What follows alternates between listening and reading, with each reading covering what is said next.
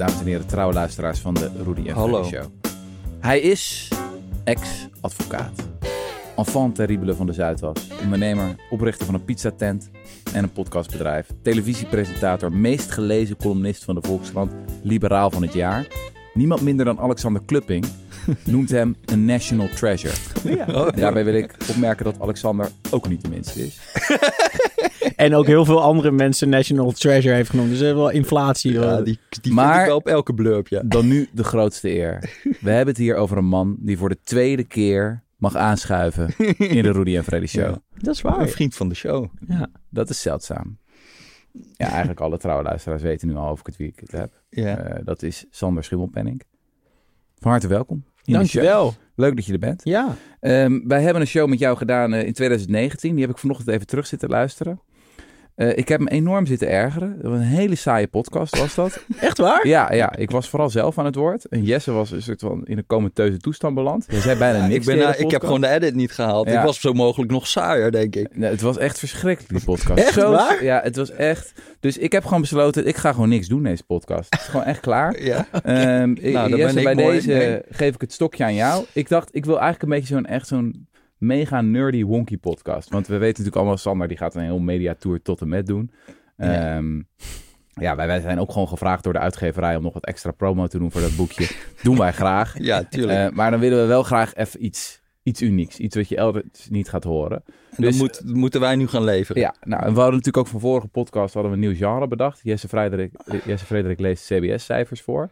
Dus maak je geen zorgen. Het mag gewoon helemaal... Ik zeg, take it away. Oké. Ik? Wat? Ja. Nee.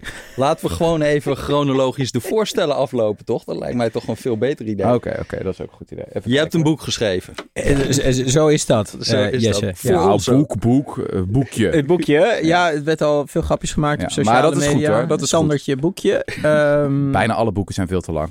Ja, nee, dat is, dat is vanwege jullie, want jullie uitgever zet in op de zogenaamde vonkjes. Dus kleine eh, boekjes, pamfletjes, eh, die op één avond kunnen worden uitgelezen. En eh, ik heb mij eh, slaafs in dat format geschikt. en ik vond het eigenlijk ook wel aantrekkelijk. Was wel leuk. Sorry Jess, ik ga het toch even overnemen. Ehm, maar dank voor je poging. Vijf voorstellen heb je gedaan, Sander. En nou is het wel leuk om bij te vermelden. Die heb je ook laten doorrekenen. Ja. Door wie? Het publiek voor, eh, of het, het publiek, het? Instituut voor Publieke Economie. Ja, Instituut voor IPE. Economie. Ja, Ja. die kennen de vaste luisteraars van de Rudy en Freddy Show natuurlijk ook. Ja. Want eh, dat is opgericht door... Vincent, die heeft een keer hier gezeten toen Ja, jij er niet die had jij in de zomer. Ja. In een volstrekt ontoegankelijke podcast. Ja, die. klopt. Maar dat is wel echt wel gaaf. echt een hele slimme, eh, goede gast, vond ik dat. Ja, en, en die heeft gewoon gekeken van oké, hoe verhouden deze voorstellen zich tot elkaar? Ja. En klopt het sommetje onder de streep? Ja, en hij heeft ook wel heel inhoudelijk meegedacht. Bijvoorbeeld het eh, pensioenverhaal, waar ik eigenlijk helemaal niet zo in thuis was, Mhm. eh, is, is eh, wel ook echt uit zijn koker deels. Mhm. Oké. Want eh, ik loop gewoon even die voorstellen af. Het Ja. eerste, dat is natuurlijk gewoon helemaal Rudy en Freddy veeg, denk ik. Ja, safe. Ja, safe, safe. Ja, een hele safe, eh, safe ster. Nou ja, trouwens, dat, ja, het, het merkwaardig was, ik, we hadden gisteren die theatertour, eh, die begon in het De La Mar Theater. Mhm. En toen werd ik, ehm, werd ik echt als het gezicht van rechts Nederland gepresenteerd. Dat vond ik zo merkwaardig, want dat maak ik nooit mee. Ja, ja, dat, ja. dat zal ook denk ik alleen in Amsterdam gebeuren. In andere steden waar we langs gaan zal ik zeker niet het gezicht van rechts Nederland worden genoemd. Mhm. Ehm, maar ehm, eh, ja, misschien is dat dus ook wel onze bubbel dat dat dus een safe eh, punt wordt genoemd. Ja, ja, een inkomen is inkomen Mhm. Eh, maatregel, want in de rest van Nederland wordt dat helemaal niet eh, als safe gezien. Eh, dan zal dat ongetwijfeld tot heftige gesprekken leiden. En Mhm. zijn mensen het daar hardgrondig, diep mee oneens. Ja. Leg even uit wat je ermee bedoelt. Inkomen. Nou, we, we- ons inkomensbegrip is eigenlijk onder druk van ons belastingstelsel soort van vervormd geraakt. Ehm vernauwd geraakt tot alleen maar inkomen uit werk. Als we het hebben over inkomen, gaat het over inkomen uit werk, salaris, loon. Eh, terwijl ehm, eh, je natuurlijk ook inkomen kan krijgen uit erfenissen, uit vermogensrendementen, vermogenswinst. Ehm, en omdat, we, eh, omdat ons belastingstelsel zo is zoals het is, namelijk duidelijk onderscheid maken tussen inkomen uit werk en inkomen uit vermogen en erfenissen, zijn we ook gaan denken dat dat dus geen inkomen is. Ehm, maar ja, wat mij betreft is het wel inkomen. En moeten we dus dat gelijk trekken? Moeten we inkomen allemaal weer hetzelfde gaan belasten? Ja. Uh, want er is gewoon simpelweg geen valide argument om inkomen uit werk zwaarder te belasten dan inkomen uit uh, vermogenswinst of erfenissen. Geld waarvoor je niks hebt gedaan. Uh, sterker nog, als één zwaarder belast zou moeten worden, dan zou het natuurlijk dat andere, de, de mazzel-euro zijn en niet de werk-euro. Hm. Ja. Um, Want dat verschil, wat, hoe groot is dat ongeveer? Je noemt een paar cijfers daarin. Van, uh, wat is er nou als je gewoon arbeid hebt en wanneer als je een erfenis hebt? Wat betaal je daarover? Nou ja, kijk, arbeid begint uh, ergens rond de 30% en loopt op tot 2, of nou niet, niet 52 meer, maar laten we zeggen 50. En uh, bij erfenissen is, het, is de eerste 25.000 is vrijgesteld. Tegenwoordig 3, 24.000 geloof ik. Dan het deel daarboven tot 115.000 uh, of 120.000 is 10%. Ik heb het nu over kinderen en partners. Ja, ja. De meest voorkomende uh, erfenis slash schenking. En daarboven 20%. Ja. Uh, dus dat is toch aanzienlijk minder dan um, de loonbelasting. Ja. Uh, vermogenswinst is gecompliceerder door, doordat we wel vermogensrendementsheffing hebben en zo. Maar we hebben natuurlijk geen uh, vermogenswinstbelasting. Als jij je huis verkoopt en je hebt jarenlang geprofiteerd van waardestijgingen op jouw huis, waar je natuurlijk niets voor hebt gedaan, behalve dan dat het economische tij mee heeft gezeten, dan betaal je daar in Nederland geen belasting over. Steek je gewoon netto in je zak. Ja, of dat de is... gemeenschap heeft geïnvesteerd. Bijvoorbeeld er komt een Precies. mooi metrostation of een mooi ja. park in de buurt van je huis. Ja. Dat is gemeenschapsgeld. Daardoor ja. is je huis meer waard geworden. Heb je niks voor gedaan. Maar jij strijkt de winst op. Ja, zo is dat. En, en dat is ook tamelijk uniek. In uh, eigenlijk alle landen om ons heen hebben ze wel een vermogenswinstbelasting. Um, dus, dus in Nederland zijn we toch uh, ja, heel erg beïnvloed door um, ons belastingstelsel en hoe we aankijken tegen wat is inkomen. Wat vinden we eerlijk om te belasten en wat, wat niet. En uh, ik wil dat doorbreken, want ik vind het gewoon niet kloppen. Ja, het is altijd wel raar ook met die erfbelasting. Dat dat, dat op een of andere manier een enorme... Ik er was laatst ook zo'n peiling over wanneer vinden nou eerlijk als mensen heel rijk zijn geworden. Ja. Ik geloof dat wat mensen het allereerlijkst vonden was als je een succesvol bedrijf hebt gevonden. Maar de Ja. nummer twee uh, was eigenlijk uh, als je een erfenis kreeg, vonden ook een behoorlijk wat mensen dat gewoon een hele legitieme manier Ja, om minst rijk te eerlijk is televisiester. Ja, voetballer. Of Voetballer. voet- oh, vond mij voetballer, heel, heel ja, ja, legitiem. Maar dat snap ik echt helemaal niks van. Ik bedoel... Dat is juist knap. Ja, zo'n mensen. Iedereen Kijk, 2 voetbalt. miljard mensen naar. Wat denk maar je nou? hoe, hoe knap is het als je boven komt drijven tussen al die jongetjes die voetballen willen worden? Ja, Het is mega knap. Ja, Ik begrijp topsalarissen heel goed. ja. Eh, dus het is een krankzinnig fenomeen. Helemaal terecht dat je dat zegt. Dat we erfenissen als een soort van natuurverschijnsel zien. Van ja, oh ja, hij is rijk geboren. Of hij heeft een, ja, zijn vader was rijk. Punt. Ja, verhaal. ja, Ja, ja. dus mag hij rijk zijn. Ja, nou ja, van mij hoeft hij ook niet alles in te leveren. Maar Hm. we kunnen toch wel daar wat van afromen. Nou is het klassieke argument dat nu altijd wordt gebruikt is van die euro is al belast, dus daarom mag je doorschuiven. ja. Dat is altijd zo. Ik zag laatst weer. Caroline van der Plas weer bij eh, WNL en dan zit iedereen te knikken van ja, inderdaad, die euro is al belast. Ja, het is een gekmakend dom argument, want zo werkt het, zo werkt het belastingstelsel of zo werkt de belastingheffing niet. Je heft belasting bij de ontvanger en niet bij de nalater. De nalater is dood. Dus ja, als, als de nalater eh, belasting heeft betaald, is dat irrelevant. Want Mhm. Ja. voor, de, voor de ontvanger is het gewoon nieuw inkomen en die heeft er A, niks voor gedaan en B, eh, geen belasting over betaald. En het is natuurlijk een onzinargument, want euro's worden constant belast. Er is geen euro nog nooit belast Ja, geweest. alsof ik zeg maar, ik heb, eh, dan kan je ook bezwaar maken tegen de BTW. Ja, ik heb al inkomstenbelasting betaald. Waarom moet Ja, ik ook nog belasting betalen bij de je, supermarkt? Ga je kassajuf over de, over de kassa Ja, toonbank wie trekken. denk jij dat je bent? Wie denk jij dat je bent? Ik heb al belasting betaald. Ja. Ja. ja, die bananen zonder btw. ja. Nou ja, dat, dat, dat is natuurlijk een absurd eh, eh, idee. Maar, maar mensen blaten elkaar na en, en, en zijn heel zeker over hun zaak met dit soort dingen. Terwijl ze eigenlijk gewoon helemaal niet over na hebben Ja, ja. Ja, ik vind- het dus echt ook raar dat gewoon het gros van de mensen waarschijnlijk helemaal niet, ehm, Ja. zeg maar als je kijkt naar die erfbelasting, ook dingen als eh, die bedrijfsopvolgingsfaciliteit. Hè? Dus dat is eigenlijk dat als Ja. jij ook nog een, een, een bedrijf erft, Ja. nou ja, je zegt net van, eh, dan- kan je 10 of 20 procent betalen als je echt boven een ton zit. Als je een eigen bedrijf erft, dan zit je weer op 2 procent of 3 procent. 2, 3 procent. Ja. Ja, en dat zijn echt alleen maar grotendeels alleen maar mensen die echt miljonair zijn. Ja. Eh, eh, eh, maar daar zijn echt zoveel verdedigers En van. klagen. En oh, die mensen, ik ken ze natuurlijk allemaal. Ik spreek heel vaak voor, voor skybox-houders in Almelo of zo. Dat soort gezelschappen. en, en dan klagen en zielig doen. En, en een zelfmedelijden. Het is echt gênant. En, maar goed, aan de andere kant. ehm, eh, als, ik, als ik met die mensen praat, zij besnappen het wel. Weet je, zij Ja. hebben wel de financiële kennis. Dus zij snappen wel dat... Hè, ik kan ze wel aanspreken op hun zelfmeetschap. Zij voelen ook van ja... Ja, ik vind het vervelend, maar ik, hij heeft wel gelijk. Ja, ja, en ja. mijn kinderen zijn eigenlijk ook verwend. Mhm. Laten we eerlijk zijn. Dit is gewoon Ja. irritant. Alleen de gewone man, die snapt het gewoon niet. Ja. Dus die, die ehm, kijk, de, de rijkaards, die weten dat ik gelijk heb. Alleen die stemmen gewoon anders, omdat het gewoon tegen hun eigen belang zou zijn om daarvoor te stemmen. Maar Mhm. de, de- heel veel gewone mensen, die, die snappen het gewoon niet. Die, Mhm. die, die weten het niet omdat het ze niet wordt uitgelegd. En omdat ze natuurlijk ook heel erg de neiging hebben om. ja, eh, te- eh, zeg maar te stemmen op basis van hun gewenste portemonnee. ja. Dus zijn heel veel, dat is de aantrekkingskracht van Trump-achtige figuren. Eh, ja, ik stem rechts, want dan word ik misschien wel rijk. Weet je, dat lijkt de achter, achterliggende gedachte te zijn. Mhm. Ik wil bij de winnaars horen. Mhm. Ja. Want eh, die rijken hebben natuurlijk wel echt op ons ingebeukt met hun marketing. Van je bent een loser Mhm. als je links bent. Je, solidariteit is voor losers. Je moet het voor jezelf regelen. Je moet pakken wat er te pakken valt. Je, moet het, je bent geen dief van je eigen portemonnee. Gewoon lekker voor jezelf regelen. Nou ja, als je dat vaak genoeg hoort. Maar dan, dat zijn eh, ze dus eigenlijk wel, want zij gaan die erfenis niet krijgen. Ze betalen heel veel op hun eigen arbeidsinkomen, Ja. omdat, omdat erfenissen zo laag worden Ja. belast. Dus Ja. het is ook nog dom. Het, het- ja, nou ja, goed. Ik mag van veel mensen het woord dom rechts niet gebruiken. Maar ik vind dat altijd wel een hele treffende term voor mensen die tegen hun eigen belang in rechts stemmen. Dat is namelijk dom. Ehm, maar goed, ik zal het niet gebruiken. Ehm, de woningmarkt is nog een ander voorbeeld van Ja. natuurlijk onverdiend inkomen. Ja. Eh, huisjesmelkers. Er stond laatst een stuk in NRC. Ik vond het wel fascinerend. Heb je Ja. dat ook gezien? Van, Ja, zeker. Ik heb mijn column van maandag daar aan gewijd aan dat eh, veel te begripvolle stuk. Ja, want die ging helemaal los over wat er nou toch verschrikkelijks aan de hand was. Die En- Hemker, ja. ja, dat waren mensen die, wat het is, in de 19e eeuw hadden ze wat, eh, hadden hun voorouders al wat pandjes.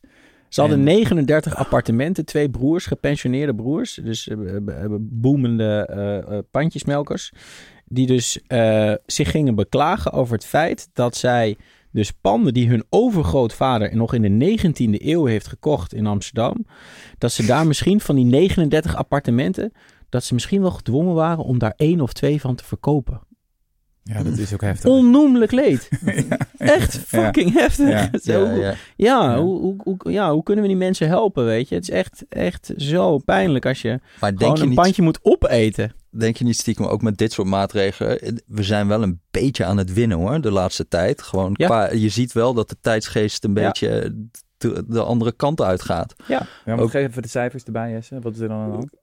Cijfers erbij. Ja, Nee, maar gewoon, Nee, ik ik bedoel ook in die strijd van belastingontwijking. Ik kan Ja. me nog wel herinneren, 2005, Joop Wijn, ja, die deed de ene naar de andere Ja. gat de belastingwet in, inschrijven. En niemand die ernaar kraaide, niemand die het boeide. Ja. Afgelopen paar jaar echt, toch echt wel echt stappen gezet tegen belastingontwijking. En ook in eigen land gewoon, eh, eh, ik bedoel, nu met die, inderdaad, met die, met die eh, pandjesbazen die in box 3 krijgen, hadden ze allemaal voordeeltjes. Ja. Dat ze eigenlijk eh, die, rendementen lager ratio, ja. Ratio, ja precies. Nou, die, gaan, die vervallen allemaal. Je kan niet meer zo makkelijk van je eigen bedrijf lenen. Dat was ook een Ja. truc, hè. Dus dat je gewoon in plaats van jezelf winst uitkeren... wanneer je meteen 26% dat, is, dat doet iedereen. Doet iedereen, ik, ja. ik, ik heb het zelf ook gedaan. Ja, Eh, dat, dat is ook echt.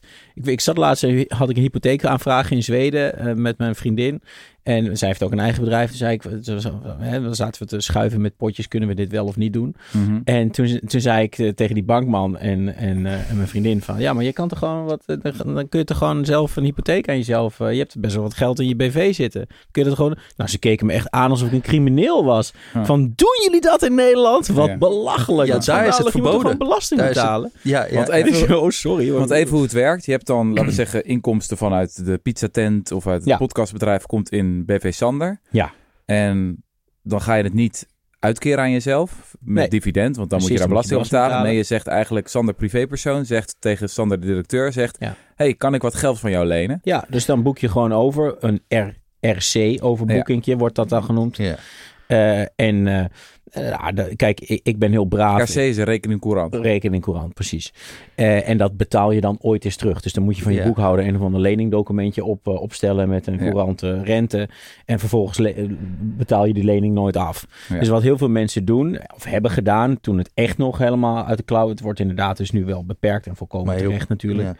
Ehm, eh, maar in het verleden gingen mensen dan bijvoorbeeld eh, eh, storten gewoon een miljoen op een privérekening, RC, en gaan daar dan mee beleggen.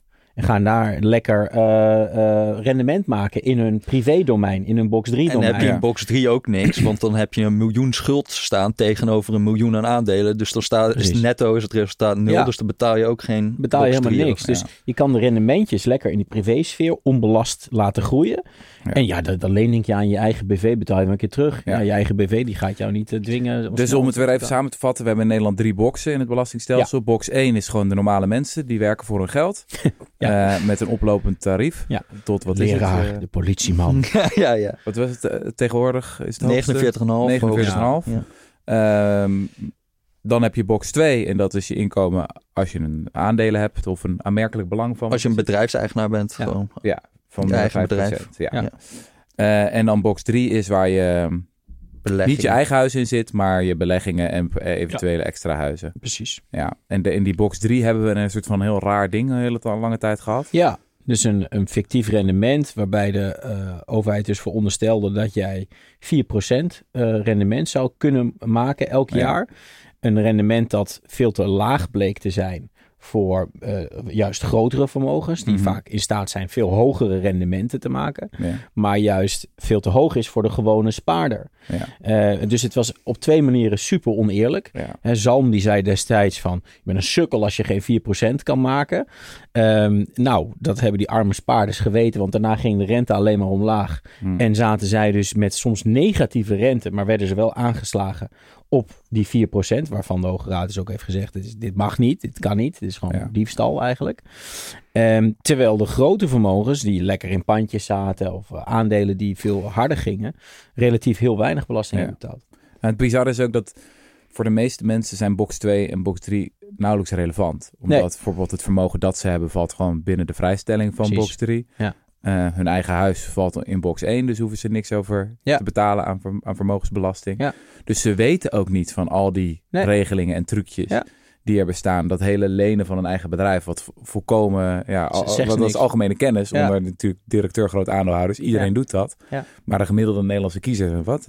Nee. Maar het is wel, eh, want, want, want eh, die wet die er kwam, toen hebben ze dus ook allemaal eens een keer becijferd van hoeveel wordt er nou eigenlijk geleend. Er stond gewoon 65 miljard euro aan Uit. leningen uit van dat is directeur. krankzinnig. 65 65 miljard, moet je eens even 25% over rekenen, want in Zweden is het gewoon verboden. Ja. Eh, Dus dan mag dat helemaal Nee, niet. je moet gewoon dividenden. Maar, ja. en, en volgens mij betalen ze elk jaar 3 miljard aan box 2. Dus stel je voor 25% over Ja. 65 miljard. Dat, dat is gewoon zeg maar 5 of 6 jaar aan belastingopbrengsten. Van, Ja. Maar even, dat is nu dus beperkt vanaf 1 januari. Maar, maar dat, is nog dus maar ook 7 nog ton le- mag zijn, Ja, toch? 7 ton. Dus Ja. het is nog steeds Nog dat steeds volgens fors, mij. Ja, heel fors. Ja, dan moet je het wel bond maken. Maar, dus zeg maar er zijn wel veel mensen die het bond hebben gemaakt. Dus ja, volgens mij met die 7 ton. die, ja, die, eigenlijk dat, die alleen al qua belastingsschuld, zeg maar, als ze dat ooit zouden moeten dividenden, gaan ze al onder. Ja, ja, ja, ja, ja, dat is ook. Je boet ze hij eigenlijk ook van hun eigen ondergang Ja. hoor, door dit te beperken. Want Ja. ze gaan, eh, sommige mensen denk ik hele domme dingen gedaan. Ja, maar goed. Het is feitelijk, eh, het zorgt ervoor dat heel veel ondernemers denken omzet is winst.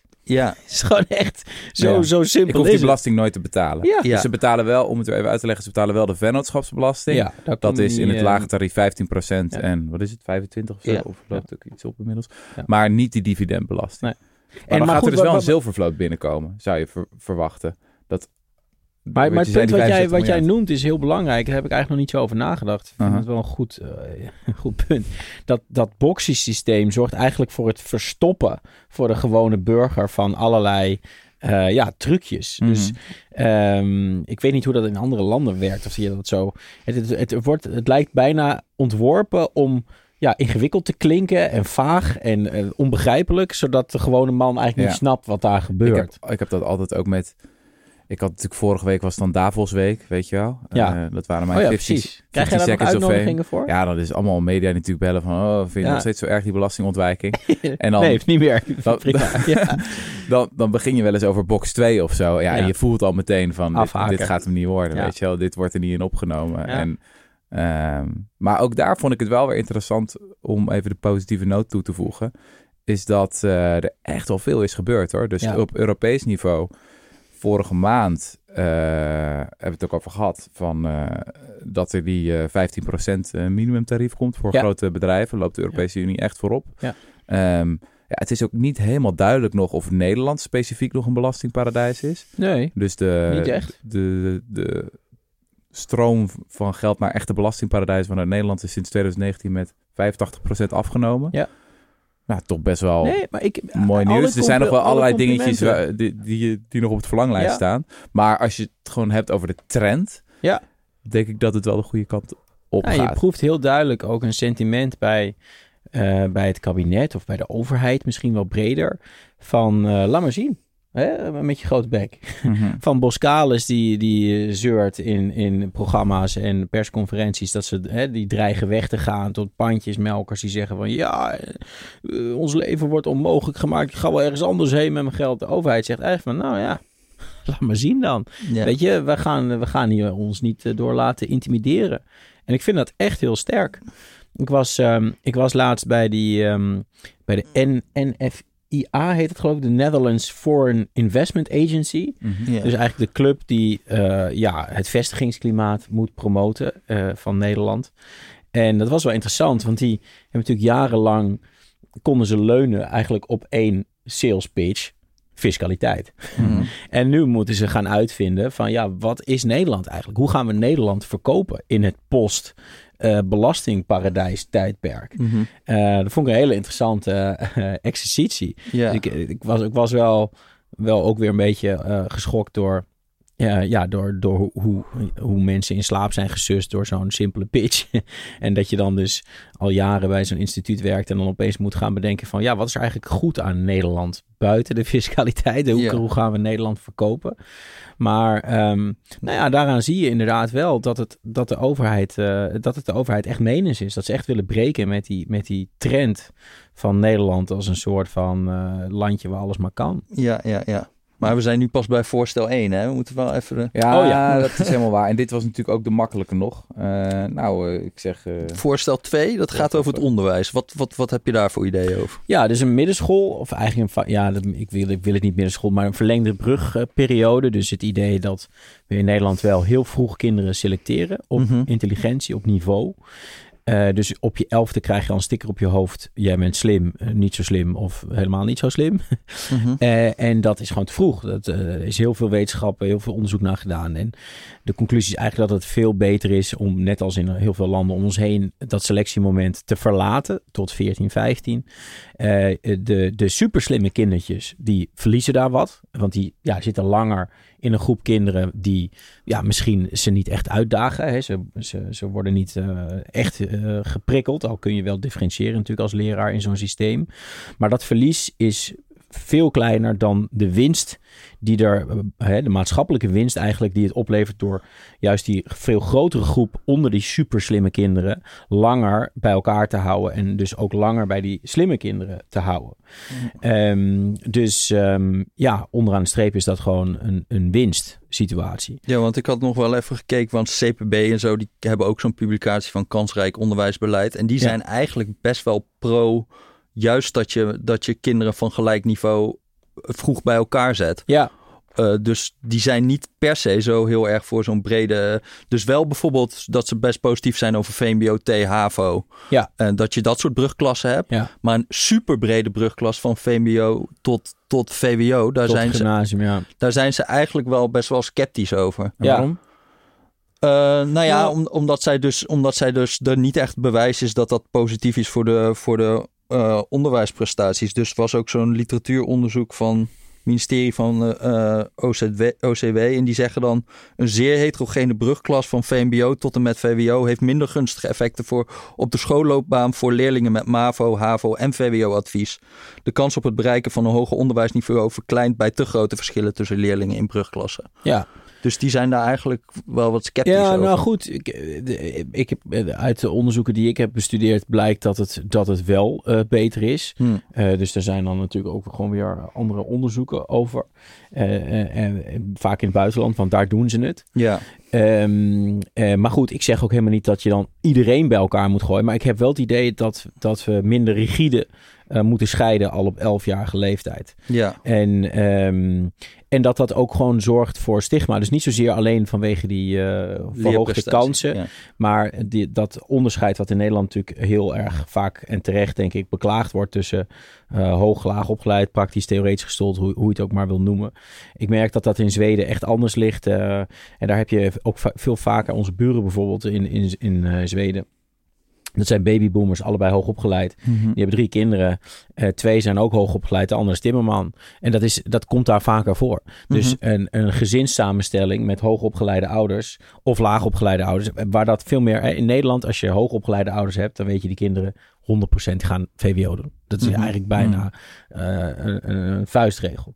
Dus de, de, en dat wordt helemaal, dat, dat is gewoon gelijkwaardiger. Die salarissen liggen ook uh, gelijkwaardiger. Mhm. Um, dat, dat werkt in die hele maatschappij door. Van ja, dat maakt niet zoveel uit gewoon. Ja, ja, ja. Dat is wel ook sowieso wel een trend die uh, alles polariseert heel sterk op onderwijsniveau. Ook nog Ja. veel minder eigenlijk dan inkomen. Ja. Of dat valt ook op als je bijvoorbeeld naar al die kiezersonderzoeken kijkt. Ja. Je hebt dan eh, de, de GroenLinks en de, uh, de, de PvdA-kiezer. Eigenlijk GroenLinks D66 is meest extreem. En. Volt nog extremer.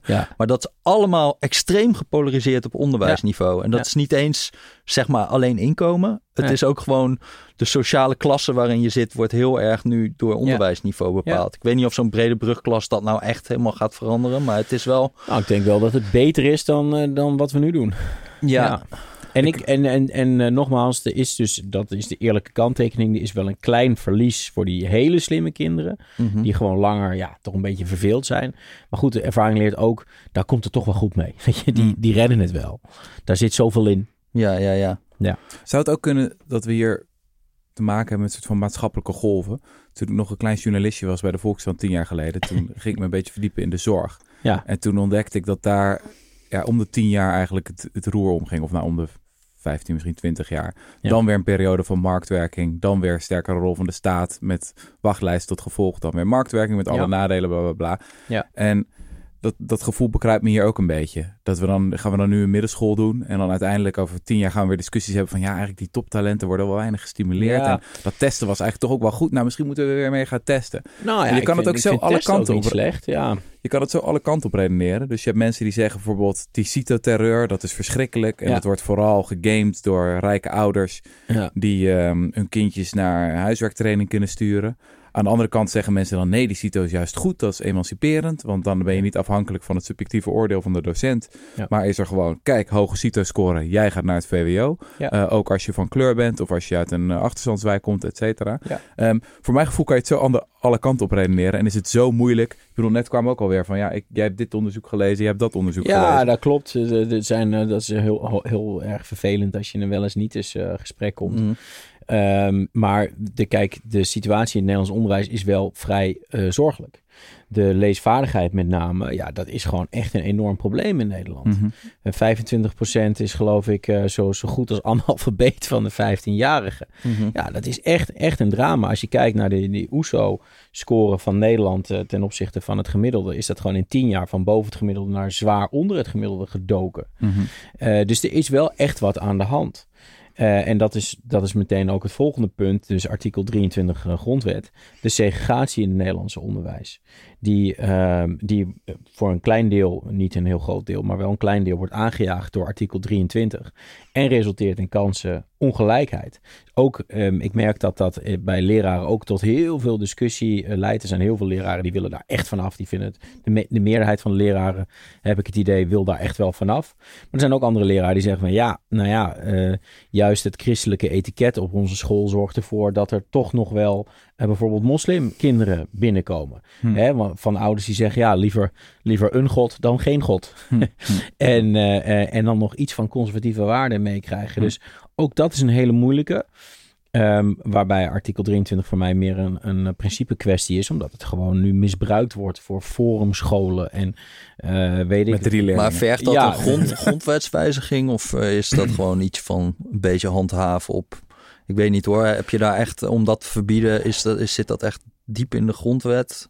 Ja, het zit in de grondwet, ja. Nou ja, wat mij betreft hoort het daar niet thuis. Maar inderdaad, wat je, het, is, het is wel Maar heel er zaten moeilijk om drie gaan- leerlingen, ja, en dan denk je ook van, ja, gaan we nou een traject in voor 15 jaar omdat we dit een beetje irritant vinden? Nou, Er is echt wel, de onderwijsinspectie zegt wel gewoon hard dat eh, artikel 23 wordt misbruikt eh, om segregatie aan, aan te jagen. Hè? Mhm. Dat wel degelijk in sommige gebieden eh, christ, het christelijke etiket wordt gebruikt om bepaalde kinderen buiten de deur te houden. Mhm, ja. Ehm, Ja. en, en, dat, en dat moeten we echt niet willen. Nee. Ehm, en ik vind wel de individuele vrijheid van het kind eh, heel zwaar wegen. Ik vind het echt problematisch dat als je thuis al eh, lastig wordt gevallen met een of andere god, dat dat dan op school ook nog moet. ja. Ehm, dus ja, ik vind het wel een, een principepunt. En eh het heeft misschien minder met de kansengelijkheid te maken, maar wel met de vrijheid Mhm. van het kind. Mhm. Eh, voorstel 3. Belast pensioen eerlijk. Dat vond ik een interessant hoofd. Er staat ook echt een aantal dingen in die ik niet wist over hoe pensioen zwaar wordt gesubsidieerd in Nederland. Het is ook altijd wel interessant dat als we het over vermogen hebben, dat we heel vaak denken van aan die eh, rijkste 1, 2 procent of zo. Ja. Maar er is natuurlijk ook een hele goede klasse in Nederland. Dan heb je het Ja. eerder over de weet ik veel 30, 40 procent. Ja. Nou, tien, ja. Die eigen huis heeft. Ja. Ja, ja, en, de, en de ja. boomers die lekker wat pensioen hebben opgebouwd. En dat wordt dus zwaar gesubsidieerd eigenlijk. Le- Leg eens uit hoe dat werkt. Nou ja, in Nederland kennen we de zogenaamde omkeerregeling. Wat betekent dat als jij je salaris ontvangt, jouw inkomen uit werk, dat jij ehm, je pensioeninleg eh, onbelast mag inleggen. Dus je betaalt geen belasting over dat deel van jouw inkomen wat je gebruikt om voor je pensioen in te leggen. Eh, ja, dat is dus een uitzondering op de inkomstenbelasting, die dan wordt goedgemaakt op het moment van uitkeren. Dus op het moment dat jij je pensioenuitkering krijgt, hè, dus als je eh, boven de 67 bent tegenwoordig, dan ga je belasting betalen. Maar daar zit, daar zit best veel oneerlijkheid in dat systeem, of ongelijkheidsvergrotende factoren. Ehm, ten eerste is het zo dat hoogopgeleiden veel langer leven dan laagopgeleide mensen. Dus hoogopgeleide, hè, want we doen dat dus collectief, die pensioenen. Maar hoogopgeleide, ja, die kunnen veel langer genieten van die pensioenuitkering, want ze worden ouder. Dat scheelt Mhm. behoorlijk. Wat? Het scheelt wel vijf tot zeven jaar of zo. Ehm, daarnaast is het zo dat als jij een hoog inkomen hebt, dat je ook een hogere inleg hebt.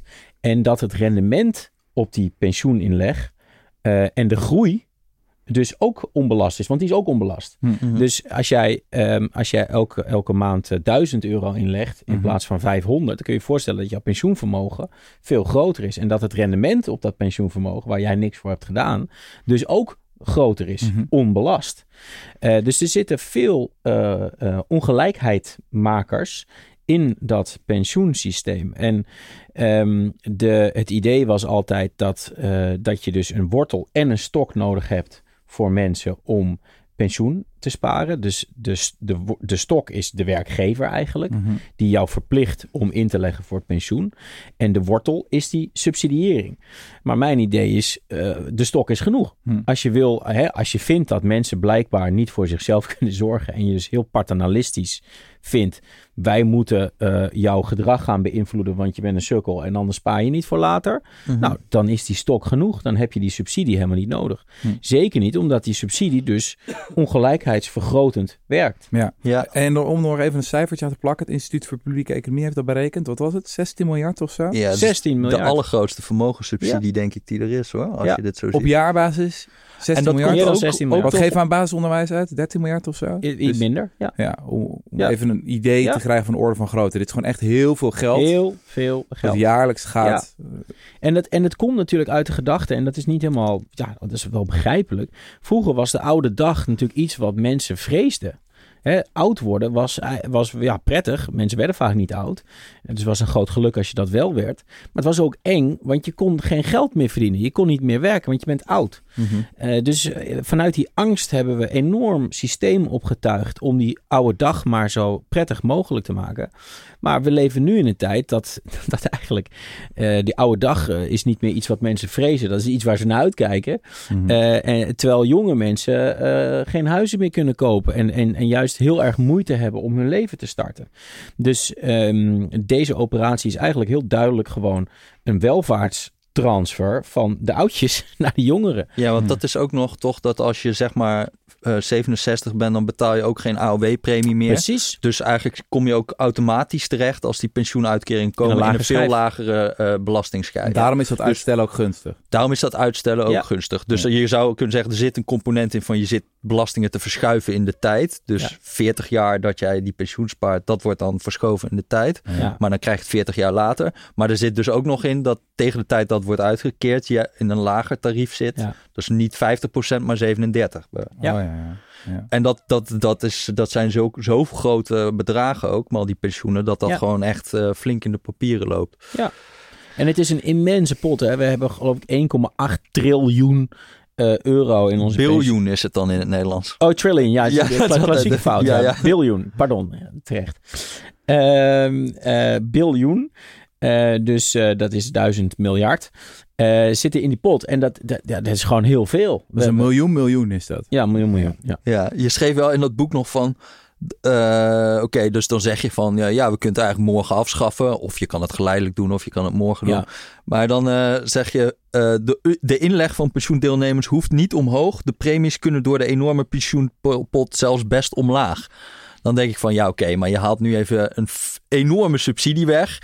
En dan zeg je ook nog, we gaan de premies omlaag doen. Maar je ziet toch nu al dat iedereen gewoon heel erg boos is als ze te weinig pensioen krijgen en zo. Dat, dat, Nou ja, kijk, het is, het is ehm, mijn, mijn eh, idee is wel, wat ook eigenlijk in lijn is met wat het kabinet al doet, meer focus op eigen verantwoordelijkheid. Mhm. Eh, je, moet, je moet minder paternalistisch eh, zijn tegenover volwassen, eh, financieel volwassen burgers. Dus laat ze het maar zelf een beetje eh, oplossen. Ja, Maar de ervaring leert wel, ook vooral bij pensioenen, dat mensen daar dus echt, eh, ja. ja, nou ja, omdat we dus nu eh, mensen laten opgroeien in een land waar altijd wordt gepromoot dat we het beste pensioenstelsel ter wereld hebben. En er wordt altijd gezegd, ja, Nederland is een geweldig pensioensysteem. Daar hoef je geen zorgen over te maken. Ja, en dat moet je dus wel, al die zelfstandigen, die, die vergeten eh, pensioen in te leggen. Dus iedereen wil ZZP'er worden, want dan verdien je meer. Hè? Dat is een simpele afweging. Mhm. En waarom verdien je meer? Omdat je niet verplicht pensioen hoeft in te, le- Ja, in te ja, leggen. Dus dat, de, de, de is, er zit een soort inconsistentie in ons eh, pensioenverhaal. Doordat de overheid eigenlijk altijd heel paternalistisch is geweest. Mhm. en, en heel erg het idee heeft gewekt dat je daar zelf niet over hoeft na te denken. Maar dat moet je nu juist wel. Dus ja, ik vind dat, dat Wat we... was jouw, want dat eens in verhalen van ga dan die, eh, die stok nog breder doen, dus ook ZZP'ers dwingen? Of Ja. wil je gewoon voor iedereen het juist heel, helemaal liberaliseren? Nou, dat, dat, dat laat ik aan, aan het politiek over. Maar, maar, Oké, maar nee. oh, oh, heel politiek antwoord. Nee, maar wees, nee, maar wees, nee, ja, maar Dat wees, in ieder geval consequent. Ja, Ja, ja, ik, dat ik ben eh, liberaal, dus ik Ja. vind dat mensen hun eigen verantwoordelijkheid moeten nemen. Maar als we, als we zeggen, we vertrouwen de mensen niet, ja, dan is die stok genoeg. Ja, dat is ja, het punt. Ja, Hm. ja. ja. Het is ook nog wel interessant om je te bedenken wat gigantische transformatie het is geweest. Hè? Ik bedoel, het is niet zo heel lang geleden dat juist ouderen de, de, Ja. de mensen waren waar de meeste armoede Ja, dus in de meeste Zeker. landen is Ja. dat ook nog steeds zo. Maar in Nederland is het echt Helemaal absurd hoe, zo, ge- ja. hoe, hoe laag die ouderenarmoede is. Nou, Ja, niet absurd, even- maar het is ook natuurlijk een enorme... eh, Dat is goed, knap, dat is fijn ja. dat we dat voor Nog even een uh, petit histoire personnel. Die heb ik altijd al een keer willen doen in de podcast. Ja. Nee, toen was ik weer een klein journalistje bij de Volkskrant. Oh, daar gaan we Een van weer. de eerste verhalen hij die ik moest zei- maken. Je bent zo, Ja. zoveel jonger dan je je voordoet. Ja, eh. Nee, maar ik had bedacht eh, dat ik een soort van... eh, waar, jij ook een, waar jij een ster in bent natuurlijk. Gewoon het verzinnen van nieuwe categorieën, nieuwe namen. Ehm, maar mijn, mijn eh, poging was toen om de vakantieouderen tot een ding te maken. Oh ja, Ik had een beetje eh, gezien dat, dat ouderen toch wel verdacht vaak op vakantie gingen. tripjes. Ja. Dus toen had ik eh, drie stellen geïnterviewd. Nou ja, eh, je weet, één is een incident, twee is een trend, drie is een ijzeren wet in de journalistiek. Dus eh, ja, ik had ook wat grove schattingen. Ik dacht van, nou, van 10, 15 procent van de Nederlandse ouderen, dat zijn vakantieouderen. ja. Die zijn eigenlijk gewoon het grootste deel van het jaar op, op vakantie. aan het maken. Ja. En als ze thuiskomen, dan is het om de PowerPoint te laten zien aan, eh, aan de hele buurt en aan de familie. Ja, en dat is wel echt een ding. Ja, wat, wat Nu toch natuurlijk- nog steeds? Ja, nee, dat is echt een fenomeen. Ja, ja, ja. Nou ja, eh, eh, eh, ja dat, ik herken dit En dan heb je het niet Ja. over, over echt exorbitant. Je hebt het niet over de 1% of Nee, zo. nee, je hebt het over gewoon mensen die hebben lekker die overwinst Precies. inderdaad En daarom worden mensen ook zo, boos. Want het Ja. gaat ook over hen. Ja. Maar ik vind het wel interessant, want dit, dit is nou wel een. dat, dat, dat hoofdstuk is echt een discussie die je nooit hoort.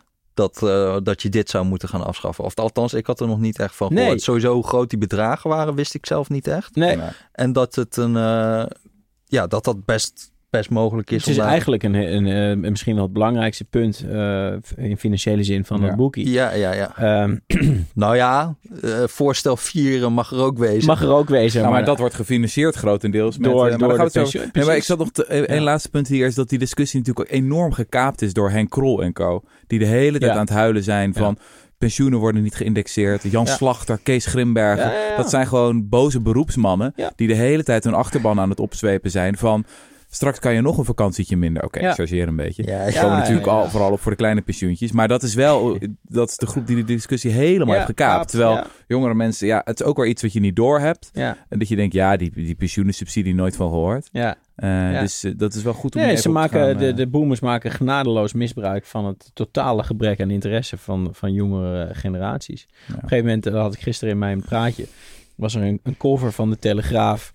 Waarin je dus twee boomers voor een caravan ziet met daarboven he- heerlijk hete herfst. Dus genietend van 30 graden in oktober. Dankzij Vakantieouderen. Vakantieouderen. En daarnaast een kop pensioenen kunnen eindelijk omhoog. En daarboven Ronald Plasterk die zegt... eh, er is een opstand van de elite tegen het volk. Dat is echt mijn favoriete Telegraaf cover ooit. Eh, omdat het zo duidelijk maakt ja, Ja. wat er aan de hand is in het land. Ja, decadentie. Ja, Oké, we hebben inmiddels eh, flink veel belasting gegeven op Ja. vermogen, op huisjesmelkers, op pensioenen. Ja. We hebben gewoon een enorme zak geld ineens. Ja. Dus Ja, we gaan nou eh, leuke dingen doen voor de mensen. Precies. En dan komen we aan bij voorstel 4. En trouwens, leuke dingen voor de mensen, leuke dingen doen voor de jongeren. Ja. Voorstel 4 is geef iedereen een jubelton. ja. Jubelton is nu natuurlijk afgeschaft. Al zijn er wel weer nieuwe ideetjes trouwens om geld door te schuiven. Ja, dat Eh, gebeurt toch wel, ja. Dat is er Dan altijd. betalen ze gewoon Ehm, belasting. maar jouw voorstel is ja, vrij letterlijk eigenlijk. Je wordt 25 en je krijgt gewoon een accept giro of een cheque, of hoe noem ik dat, eh, van eh, de overheid. Dus zeg Ja. alsjeblieft, ja, 100.000 euro. geweldig hè. Wat dat gaat doen. Gratis geld voor iedereen. Ja, Nou ja. gratis geld voor je. Nou ja, het is natuurlijk een variant op jouw eh, basisinkomen in zekere zin. Maar dan dus de liberale variant eigenlijk. Het, het idee komt van Piketty. het, het komt natuurlijk niet van mij.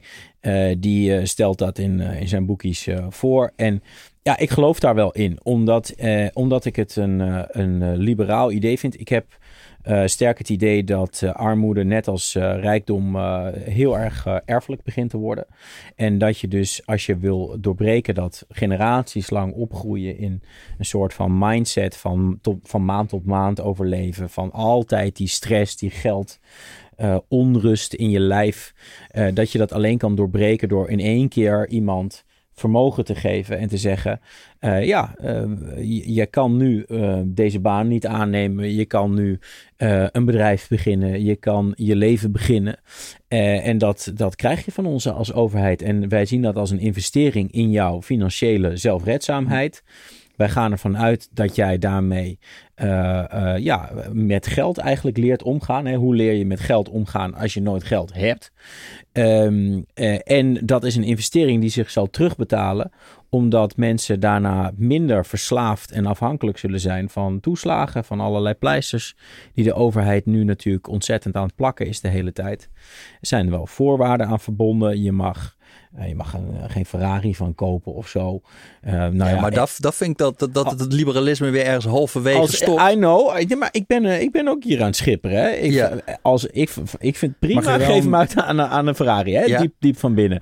Maar een Volvo, moet- mag dat wel? Of een... Volvo mag ook. Maar je, je moet ook die CDA'ers en, en sociaaldemocraten aan je zien te binden. Dus, maar goed, kijk, de, ju- de zit- was natuurlijk ook beperkt tot alleen de aanschaf van een huis. Mhm. Eh, dus in die eh, denktrand is het logisch om daar voorwaarden aan te verbinden. Ik zou het dus uitbreiden tot het beginnen van een eigen bedrijf of beleggen in een staatsfonds met eh, gegarandeerd rendement, zoiets. Of het afbetalen van je studieschuld, ook prima. Maar dat is het dan wel zo'n beetje. ik zie daar wel echt enorme uitvoeringsproblemen. Ik bedoel, we hebben het net gehad over hoe je bijvoorbeeld kan lenen van je bedrijf. Ja. Het lijkt me dat je dan echt een wildgroei krijgt van allerlei aanbieders die zeggen van... eh, nou, weet je, geef dat ton aan ons. eh, Wij pakken 10% commissie en dan zorgen wij dat jij zo snel mogelijk die 90k hebt. Zodat jij daar allemaal leuke crypto cursussen van kan gaan doen. Of iets anders. Het lijkt Ja. mij, ik bedoel, met, met een huis is het nog aardig te doen. Ja. Dat ik gewoon kan zeggen, oké, jubelton alleen voor een huis. Maar het lijkt mij Ja. uitvoeringstechnisch of zie jij het wel gebeuren, Jes? Nou, ik zou, eh, ik zou die voorwaarden gewoon loslaten, joh. Het, het lijkt mij gewoon of je doet het helemaal of je Ja. doet het anders krijg je een beetje weer zo'n halfslachtige met wel de controlebureaucratie erbij en allemaal gedoe. En dan, ja. of je gelooft dat mensen daar het beste mee doen en dat neem je die 2, 3 Ja. procent die, die lekker dropshipping eh, bedrijf gaan beginnen, neem je voor lief. Ja. Eh, maar ja, Ja, dat ga je sowieso krijgen. Je gaat Maar al, ik denk- sowieso... Ja, ik, ik weet dat, ik weet dat krijgen. niet zo hoor. Ik, Er ik zijn altijd als, als 1% van de, van de honderdduizend jongeren dat is dan prima als 1% er iets geks mee doet. Ja, fijn. Maar dan moet je van tevoren zeggen dat je dat accepteert. Ik ben, het, ik ben het natuurlijk eens met, met Jesse. Kijk, ik, dit is een typisch compromis tekst. Ehm, eh, ik ben natuurlijk in onderhandeling met eh, regeringspartners voor het kabinet. ben ik één. Dus je moet er wat eh, toegeven. Ja. Ehm, maar eh, eh, tuurlijk, ik ben, eh, het, het, het basisprincipe is dus liberaal. Heb nou eens vertrouwen in mensen. Geef ze een echte kans. Mhm. Ja, en als ze er een potje van maken, maken ze er een potje van. Ja, dat, kan gebeuren. Ehm, maar mijn idee is dat er, ik bedoel, er zal altijd een kleine groep mensen zijn. Ja, die, dat, dat, dat, dat, daar zit het gewoon niet in om verstandig met geld om te gaan. Maar ik denk dat daarboven zit echt een grote groep mensen die nu eh, constant geldstress ervaart, niet leert omgaan met geld. Ehm, en die je daar echt mee zou kunnen helpen. Die je echt die financiële volwassenwording eh eh, daarmee kan brengen. Er is ook een groot verschil tussen mannen en vrouwen. Hè. Dat, dat is ook een, een element. Ehm, eh, ehm, er wordt heel vaak gesproken over, over de loonkloof eh, in Nederland. Die wordt dan nog eens groter voorgesteld dan die eigenlijk is. Maar goed, eh, dat is natuurlijk een serieus issue. Maar een, een, een veel groter issue in mijn ogen is de vermogensongelijkheid tussen man en vrouw. Vrouwen hebben vaak nul vermogen. Mannen zijn echt de bezittende klasse. En dat werkt ook door in hun positie in huwelijken. In, in wie blijft er eh, berooid achter ehm, na een scheiding. Eh, wie, wie, wie weet wat, wie gaat over het geld in, in Mhm. het huis. Ehm, en ik denk dat als je iedereen die ton geeft, dat je ook bij vrouwen veel meer financiële zelfstandigheid Ja. bewerkstelligt. En is het, want dit is gewoon heel groot, hè? Dus 21 miljard geloof ik Ja, dat het per jaar 22. 22 miljard zou Ja. kosten.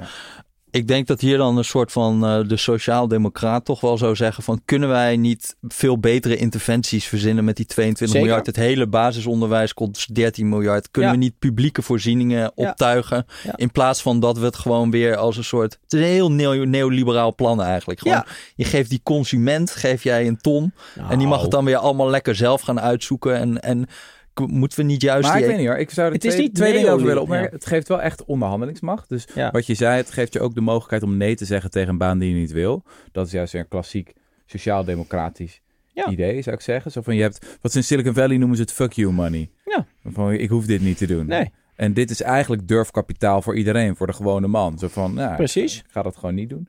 En het andere ding wat ik zou willen opmerken is dat je kan die Hij ton... doet gewoon de woordvoering. Nee, maar je kan die ton fijn. ook zien als een soort van illustratie van hoeveel we eigenlijk kunnen doen. Als Ja. we stoppen met het belasten van, eh, of het subsidiëren van vermogen. Ja. Dat, het dus, dat je zoiets krankzinnigs kan doen. Want Ja. het, is, Ja. het is natuurlijk krankzinnig. En laten we wel zijn, het gaat nooit gebeuren. Nee. Ehm, maar je Eh, kan dus... Wat? Nee, wel. Ja. wel gebeuren. Maar je kan zoveel leuke dingen doen voor de mensen. Als je vermogen eerlijk gaat Nou belasten. en ook- daarom vind ik het wel een heel krachtig voorstel weer. Want mensen denken wel van, wat? Een? Ja. Voor iedereen als die 25 Ja, is? Dat eh, kan je dus doen? Ja, dat kan je doen. eh, die had ook eh, Piketty gelezen en die kwam dan met 18.000 euro of zo, weet ik veel, zo'n soort bedrag. Ja. Ja, hè, er is weer eh, vlees nog vis. Dit moet Ja. gewoon een ton, precies, Ja. Ik onder vind- dit eh, idee. Het, het, het bedrag klopt ook gewoon ongeveer met wat er elk jaar geloof ik aan erfenis en schenkingen wordt Een ton, gegeven. ja. Dus Ja. nee, zeg maar het, totaalbedrag aan erfen- erfenis en schenkingen is 22 miljard. Klopt. Ja. Dus als je die 100% zou precies, belasten maar dat is dan, dus... Dat is, en dat, alles herverdelen. Ja, maar dat krijg je dus meteen van... Ja, maar hoe, je gaat die, al die jonge mensen toch niet een ton geven? Dan gaan ze toch... eh, Dat is toch je- het gebeurt jaarlijks. Ja, Alleen ja. maar een kleine groep Nog mensen. veel meer. En nog veel meer. Ja. Dus al die ouders die geven hun eigen geld aan hun kinderen. Hè, eh, en met een jubelton of veel meer jubeltonnen. En die, die kunnen blijkbaar hun eigen kinderen wel vertrouwen. Ja. eh, eh, met hun eigen geld. En wij als maatschappij kunnen blijkbaar niet zeggen tegen alle kinderen. eh, jullie verdienen ook een start in het leven. Ja. Maar krijgen ze wel een stuk later, die kinderen? Bedoel, Vaak niet. Nee, ook rond 25. nee, toch? Ouders worden ook al ouder. Nou, nee, maar die voor- jubeltonnen die worden vaak eh, aan ja, twintigers ja, ja, gegeven. Ja, dat is waar. En, Ja. en, eh, en, en juist dat, dat hele late erven, daar moeten we ook vanaf. We hebben een samenleving vol met prins Charlesjes. Die zitten te lachen tegen hun moeder met een, met een, als een boer met kiespijn. Van wanneer ga je nou eens dood? Ja. Eh, ja, eh, dan ben je, ben, je, ben je 60, krijg je nog een erfenis. Waar heb je eraan dan? Dat Het lijkt mij wel heel interessant. Ik zou daar wel eens wat slimme koppen over willen horen van als je dan voorwaarden gaat doen, want dat moet politiek gezien moet. moet het sowieso. Hoe richt je dat dan op In? verstandige manier in zonder Ja. dat je een ja, hele is niet industrie het grootste ding wel een beetje, dat, dat, dat is ook altijd bezwaar tegen basisinkomen, van ja, je geeft het dus echt aan iedereen. Dus het is wat dat betreft Ja. ook niet heel erg eh, nee, gericht. Nee, maar dan kom je Maar bij het wel laatste de punt, belastingen, want daar ja. zit dus een wisselwerking. Ja, ja, ja. Je moet er wel wat voor doen. Ja, dat voelde wel heel elegant het boekje rondgekregen. Maar oh ja, wat gaan we doen? Een maatschappelijke diensttijd voor iedereen. Ja, ja, dat is... eh, Ja, dat dat is gaat natuurlijk al helemaal nooit gebeuren. Waarom niet? Wat is dit nou weer? Wat zit hier nou? Oké, nee, maar kom met je pitch voor de Nee, maatschappelijke kijk, dienstplicht. het is een deal. Dus wat jij net zegt, de rijken, de, eh, de kinderen die dat helemaal niet nodig hebben, die jubelton, die krijgen hem ook. Mhm. Eh, want ook die mensen moeten het gevoel krijgen van de overheid, het collectief, ik ben daar deel van. Ik moet daar wat voor doen en ik krijg er wat voor terug. ja, En voor de hele rijke kindertjes zal de opgave van een maatschappelijk dienstjaar groter zijn dan de waarde van de jubelton. Dus dat vind ik al iets positiefs. Hè? Van jullie moeten ook. Iedereen moet. En ehm, ja, die, die maatschappelijke diensttijd is gewoon de enige manier die ik en ook andere mensen hebben kunnen verzinnen om mensen weer bij elkaar te brengen. Om ze samen iets te laten doen. Mensen uit alle hoeken eh, van het land, met alle kleuren van de regenboog, met alle accenten die je maar kan verzinnen. Ga samen aan het werk voor het collectief. Mhm. Ik denk dat dat ontzettend belangrijk is. Ik denk dat het gewoon een hele positieve impact gaat hebben op de maatschappij als geheel. Ik heb met heel veel mensen gesproken die eh, de oude diensttijd nog hebben meegemaakt. Mhm. hè, toen nog bij Defensie alleen voor mannen, oudste zonen. Dat was eigenlijk heel oneerlijk, want eh, als je daar niet in hoefde, dan had je een enorm veel betere positie, eh, kon meer geld gaan verdienen. Zo, dat werkt je hele leven door. Maar de mensen die in dienst zijn geweest, die waren toch in overwegende mate heel enthousiast over de vriendschappen die ze hebben opgedaan. eh, de gemengde eh, groepen met, met wie ze hebben opgetrokken. Ook al was het vaak lummelen op de kazerne. Ehm, en, en dat missen we gewoon. We Mhm. komen elkaar niet tegen. Dus het is, het is, het is ehm, ja, wat mij betreft, de minst slechte manier Hm. om mensen bij elkaar te brengen. Je hebt ook altijd wel heel interessant onderzoek naar, naar al die eh, dienstplichtdingen van eh, ook bijvoorbeeld voor of het mensen racistischer maakt of zo. Als ze dan toevallig terechtkwamen in een, Ja. eh, in een eh, club met meer mensen met een andere huidskleur. Ja, dan dat, dat zag je wel dat dat echt hun hele leven lang invloed had. Ja, minder racistisch zijn. Ja. Minder racistisch, ja, Ja. ja, zeker. En Ja. dus dat zijn wel. eh, ik denk wel dat het een soort van zo, saamhorigheid en, en, en waar we het net over hadden, onderwijspolarisatie en zo. Je Ja. ziet echt dat, dat je elkaar bijna niet eens meer tegenkomt vanaf je Je twaalfde. komt elkaar fysiek niet meer tegen. En precies wat je zegt, ehm, laag opgeleid, hoog opgeleid, eh, gewoon samen iets doen en elkaars verhalen horen. Hè? Dus het is niet alleen maar met een soort van verheffingsgedachte van, ja, die armen die moeten van de rijken leren of de, de bevoorrechten, die moeten die minder bevoorrechten aan hun, aan hun jas omhoog tillen in het leven. Nee, ook andersom. Ook eh, verwende kakkertjes, die moeten de verhalen van, van mensen met grotere eh, uitdagingen in het leven horen. Dat maakt ze gewoon ontvankelijker Mhm. voor de ander. En eh, ik denk dat dat gewoon eh, ontzettend eh, goed is. De, de, het probleem is alleen dat de wetenschappelijke onderbouwing natuurlijk heel moeilijk van zoiets is, omdat het niet echt is gedaan. Het enige westerse land waar een dienstplicht geldt voor een heel groot deel eh, van de bevolking is Israël. Mhm. En de, effecten daar zijn eh, duidelijk positief. En Finland, hè? Maar dan vooral voor de... In Finland mannen. ook. En in Finland zie je dus ook dat, dat dus, eh, nou ja, wat Jesse zei, dat het eigenlijk de diversiteit van die groep ervoor zorgt dat de politieke ideeën later positief worden beïnvloed. In de zin dat er minder racisme is eh, en dat er meer eh, respect is voor, voor lage, eh, tussen laag en hoog opgeleide. Minder gepolariseerde ideeën over de wereld, eigenlijk kort gezegd. Ehm, alleen dan is er vaak het economische argument dat er dus eh, ja, inkomensverlies wordt geleden. Als jij een jaar eh, van je leven opoffert om voor de overheid of het collectief eh, werk te verschaffen, Mhm. eh, werk te doen, ja, dan heeft dat impact op jouw verdiencapaciteit later. Maar ja, ook daarvan is de wetenschappelijke onderbouwing ingewikkeld, want daar, eh, dat is altijd gemeten in landen waar dus maar een klein deel van de bevolking dat moest doen. Ja. En dus automatisch, dat is heel logisch, eh, eh, een deukje krijgt in de verdiencapaciteit ten opzichte van de groep die het niet hoeft. Ja. Ja. Maar als je het allemaal laat doen, ja, dan is die, die onderlinge verschillen zijn er dan Ja, niet. dus er moeten geen uitzonderingsregelingen zijn. Want Nee. die waren er natuurlijk heel veel als je naar de man, universiteit vrouw, ging. iedereen. Nou iedereen. ja, dat wat al, die je economische, wat al die economische onderzoeken doen, is gewoon: je hebt het jaar dat de dienstplicht is afgeschaft. Ja. En dan kijk je gewoon naar die mensen die daar vlak voor zaten en mensen die daar vlak na zi- zitten. Ja. Ja. Eh, dus die hebben het net niet gekregen. En dan kan je eigenlijk vrij goed zien dat wel het een enorm inkomensverlies heeft in de rest van je leven. Ja. Maar dan kan je natuurlijk de vraag stellen: wat als je in de periode zit dat iedereen dat heeft? Ja. Want dat dat verschil er is. Maar oké, dat zijn wel Het is een relatief verschil. eh, of, of een, ja, dat, dat weten we dus niet. Nou goed, en, en eh, het is dus uitdrukkelijk een uitruil met die ton. Ja. Hè? Dus eh, kijk, op dit moment mag een dienstplicht niet. Mhm. Want dat wordt gekwalificeerd als dwangarbeid. Door Europese wetgeving, wist ik niet. Oh ja? Dat laatst een praatje kwam met meneer Alexander eh, Rinoy Kan. Die kwam naar me toe en die zei... Ja, leuk en, a- leuk en aardig, maar dit klopt allemaal niet. En al- alles moet anders. Weet je wel, zo'n oude boomer dat Ja, dat is een mooi figuur hoor. Zo, zo, Een leuke meedenker. hij was een aardige man hoor. Eh, maar hij zei wel tere- iets terechts. Hij zei namelijk van ja, weet je, een, een dienstplicht voor iedereen, dat mag niet. Dus vandaar dat het kabinet eh, nu ook een soort vrijwillige diensttijd aanbiedt. Hè, dat, dat staat in, in, in het kabinets of in het regeringsakkoord. En dat doen ze dus ook. Je kan je aanmelden, dat kun je Mhm. vrijwillig doen. Maar je mag mensen niet dwingen. Maar dat, daar is die, die ton dus ook weer een truc Ja. voor. Je krijgt gewoon een beloning. Ja, ja. Ja, ja, Je krijgt gewoon een Het is gewoon beloning. heel goed Oh, betaald. ja, Ja, ja, Het is ja. gewoon heel goed betaald. Ja. Ja. Eh, en dat is nadrukkelijk de deal. Dus Een je ton moet belastingvrij. Niet de stok, alleen de wortel. Nee, nee, ja, het is, het is gewoon, het is precies eh, beide. Ehm, je moet als, als jongere denken, ja, oké, shit, ik moet een jaar in dienst, wel heftig, maar ik krijg wel straks die ton. Ja, En, en dat is gewoon een deal met de overheid. Het collectief geeft, het collectief neemt. mag ik Mooi. toch een paar kritische noten hierbij? nee, dat Ja. mag helemaal niet. Als je dan kijkt naar Nederland, hè, de, dus de soort van de participatie van mensen van 18 en 24, dus de mensen die geen opleiding volgen of geen werk, die, Ja. die is het laagste van iedereen in Europa. Dus Ja. maar iets van 5% van alle 18 en tot 24-jarigen volgt geen opleiding of vol- doet geen werk. Ja, Eh, nou, in Italië is dat 20% Ja. of zo. Dan vind ik het verhaal toch wel wat anders. Maar is het nou echt een probleem dat die maatschappelijk niet echt meedraaien? En je hebt natuurlijk op dit moment gewoon een enorme arbeidsmarktkrapte. Dus, we, dus Ja. als je nou 200.000 of 220.000 mensen onttrekt. Ja. dan hebben we eigenlijk... Ja, Ja. dan, dan Ze mogen niet op die dan kazerne kunnen gaan we, kunnen we moeten helemaal... wel echt billen gaan wassen. Nee, maar Ja. dat, dat, dat, dat correspondeert met elkaar. Er is natuurlijk er is krapte, maar ze gaan ook, gaan ook werk toevoegen.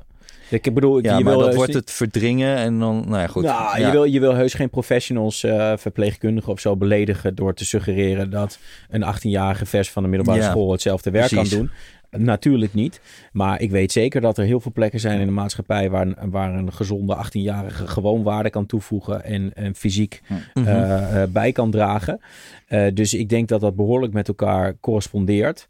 En eh, dat in Nederland heel veel mensen werken. Dat is fantastisch. Maar dat betekent niet dat ze met elkaar mengen. Nee, dat, Dat, is waar. betekent niet dat het burgerschap op orde is.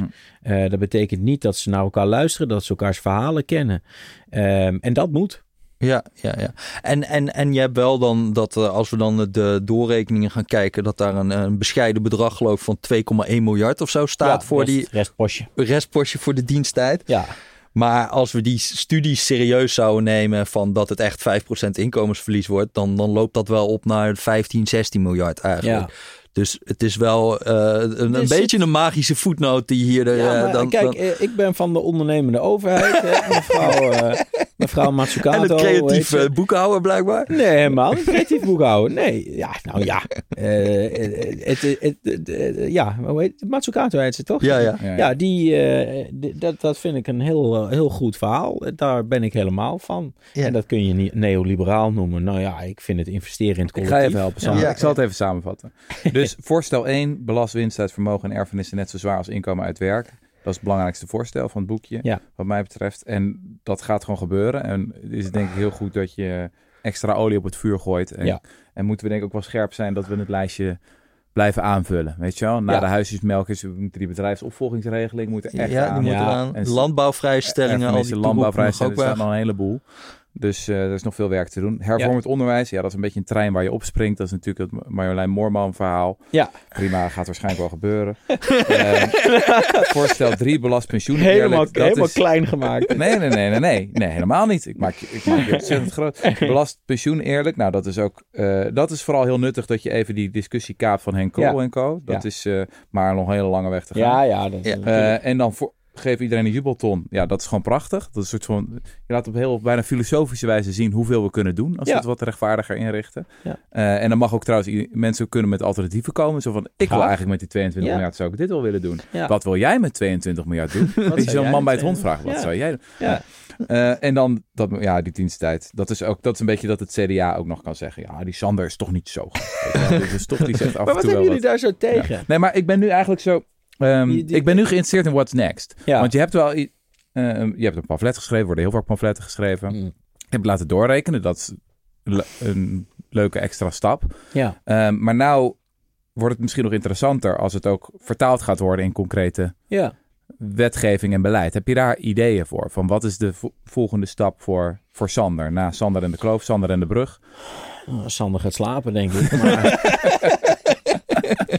Eh, maar denk je er wel eens, ik heb je er wel eens, onder de brug, op ja. andere plekken ook over horen zeggen van dat het ook soms iets onbevredigends heeft om alleen maar de Nee, opiniemaker absolu- te zijn. Absoluut, En- absoluut. En, en eh, tuurlijk, de- de- ik worstel daar ook wel mee. En dat heb ik ook vaak gezegd. Alleen, ja, ik ben er nu toch wel ook, eh, ook met, eh, na gesprekken met mensen uit de politiek van overtuigd dat je ja ook dat maar voor nu even moet omarmen dat je die positie hebt. Mhm. Eh, ehm, kijk, wat, wat natuurlijk wel zo is, eh, als je kijkt naar de Nederlandse politiek, maar dat gebeurt eigenlijk wereldwijd, is dat ja, iemand als Rutte, de, de, de echte machthebbers, ja, die, die komen helemaal niet meer met ideeën. Die, Mhm. dat, dat kwam Rutte al helemaal nooit, maar dat, dat gaat ook niet meer gebeuren. Maar ik vind andere mensen in politiek komen ook weinig met ideeën. Mhm.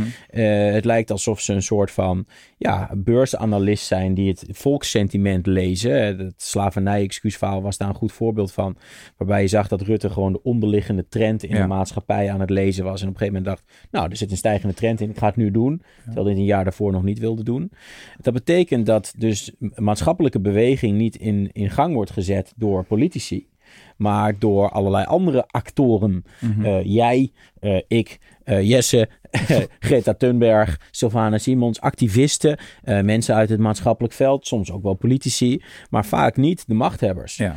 En ehm, ja, de vraag is dus, waar, waar heb je meer impact? Nou, ik, ik, waar ik wel mee worstel, eh, want, want die positie, ja, die is heel prettig. Maar waar ik wel mee worstel is dat je, dat- ja, ik heb natuurlijk ook wel heel groot respect voor politici. Ja. En eh, voor het politieke vak. En, en, en het modderworstelen en het trekken aan dode paarden, wat er gewoon bij hoort. Wat ik eigenlijk ook heel eervol vind, weet je wel.